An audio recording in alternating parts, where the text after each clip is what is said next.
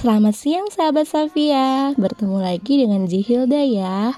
Wah udah lama banget kita gak ketemu via suara ini. Tiga bulan terakhir ini uh, Jihilda tenggelam nih teman-teman. Tapi Alhamdulillah ya Pada siang hari ini kita bisa bertemu kembali Dengan materi yang tentunya sangat menarik. Hari ini Jihilda akan membahas tentang jurus gitu jadi public speaker Nah, kenapa sih jadi public speaker? Apa sih manfaatnya? Nah, teman-teman, ternyata jadi public speaker itu bukan tugas orang-orang yang harus berbicara di depan umum saja, tapi kita pun semuanya itu akan dituntut menjadi public speaker. Wow, bagaimana sih jurus gitunya jadi public speaker? Memang nggak mudah dan tentunya harus banyak latihan. Nah, ada beberapa jurus gitu versi Jilda. Ini hasil dari rangkuman uh, beberapa sumber yang saya baca dan berdasarkan pengalaman pribadi juga nih. Oke, ada 10. Yang pertama, kita harus latihan. Ya, tentunya ketika kita menjadi public speaker, kita nggak bisa cuman mau berbicara, mau berbicara, tapi kita nggak pernah latihan Nah, definisi latihan di sini apa? Kita harus mau coba. Setiap ada event, setiap ada kegiatan, kita harus mengajukan diri. Kita mau nih, gitu. Bukan hanya latihan di depan cermin atau latihan membuat video. Itu pun membantu.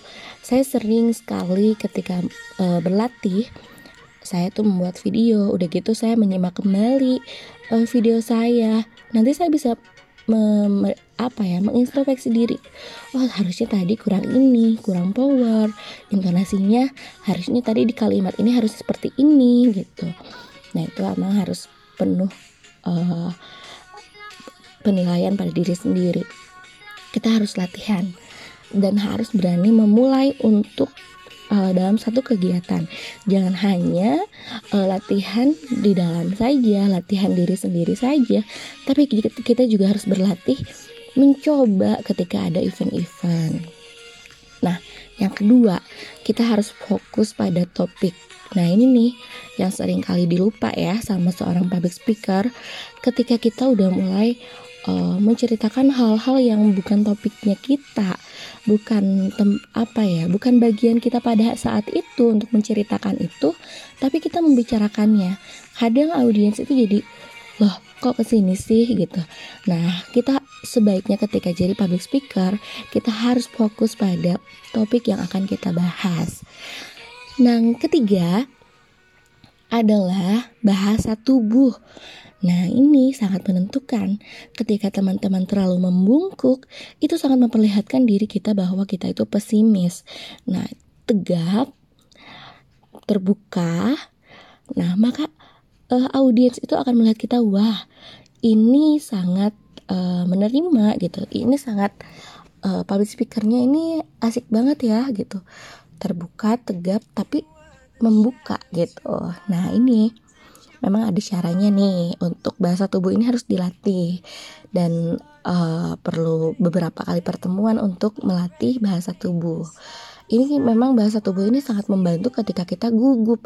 Biasanya gugup badan kita gemeteran ya.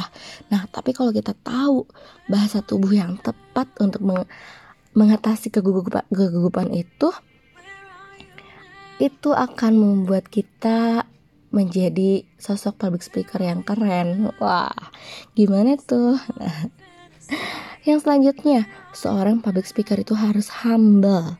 Kita harus uh, tahu, harus luas ketika audiens kita itu siapa, dari kalangan apa.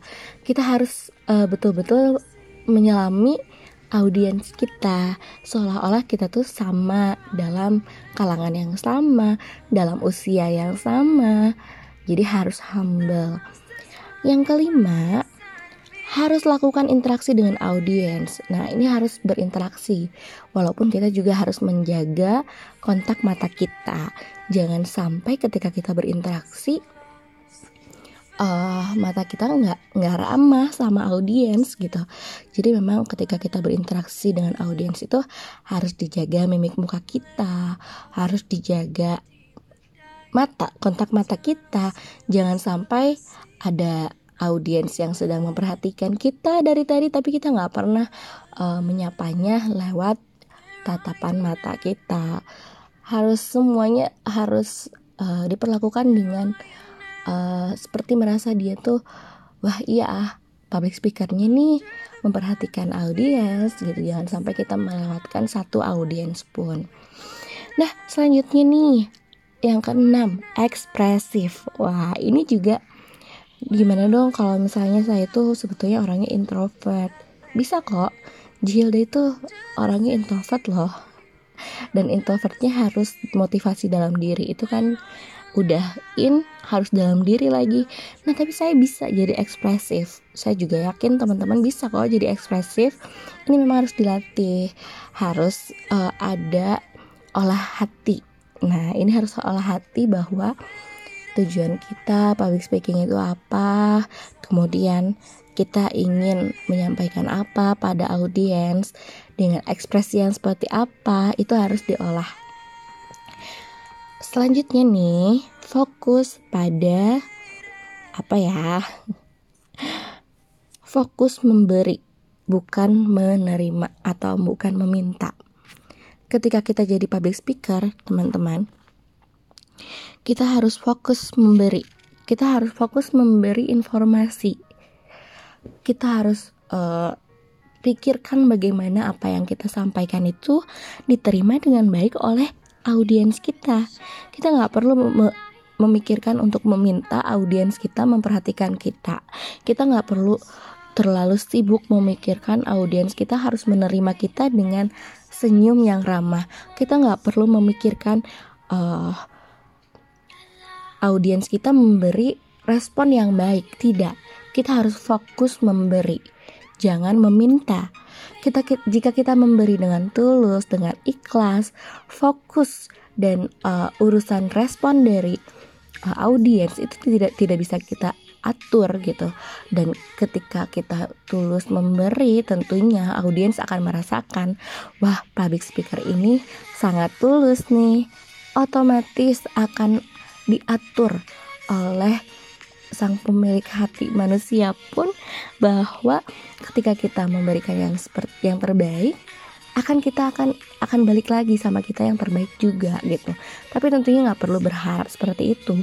Karena ketika kita jadi public speaker ini nih yang sering sekali di uh, menjadi apa ya kendala setiap public speaker itu untuk berbicara itu biasanya takut dengan respon uh, audiens. Belum siap dengan respon audiens.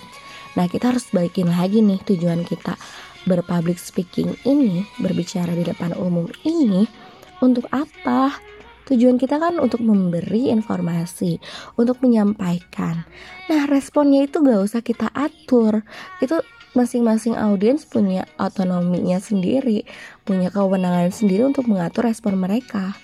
Jadi uh, kita juga nggak perlu menjadi public speaker yang sempurna karena nggak ada public speaker yang sempurna jadi itu yang harus kita pikirkan.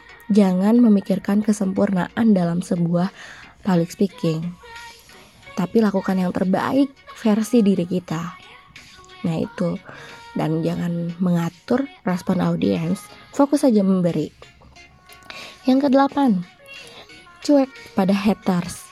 Nah kadang ya suka ada beberapa uh, respon audiens yang tidak mengenakan, cuekin aja gitu. Itu anggap saja itu mungkin uh, saat itu dianggap haters, tapi selanjutnya anggap anggap banget, aduh ada tukang sampel lewat.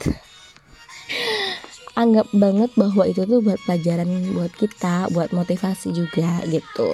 Jadi uh, selalu berpikir positif atas, atas apa yang datang pada kita gitu. Uh, ada kata-kata yang kurang mengenakan, anggap saja itu motivasi.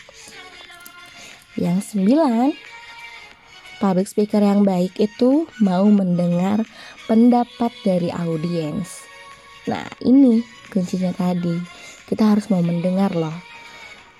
Pembicara yang baik adalah berawal dari pendengar yang baik kalau kita udah mau dengerin pasti kita mau dengerin yang baik gitu pasti kita akan bertemu juga dengan audiens yang mau mendengar kita. Jadi uh, ketika kita ingin orang-orang mau mendengarkan kita dengan baik kita harus ber, berkaca ya bercermin gitu. Apakah ketika kita jadi pendengar apakah kita selalu mendengarkan public speaker kita? Nah itu tuh. Biasanya ini dalam hadis pun ada ya bahwa kita tidak akan pernah mati sebelum merasakan apa yang kita lakukan pada orang lain bukan karma loh tapi ini lebih ke takdir dari Allah gitu bahwa jika kita ingin merasakan itu kita harus melakukan itu pada orang lain gitu. Dan yang terakhir nih, ini yang penting sekali, kita harus kenali kelemahan dan kelebihan diri sendiri. Nah, sebetulnya ini yang paling utama nih, sahabat Safia. Ketika kita tahu apa kelemahan kita dan tahu apa kelebihan kita, kita akan bisa uh, memilih.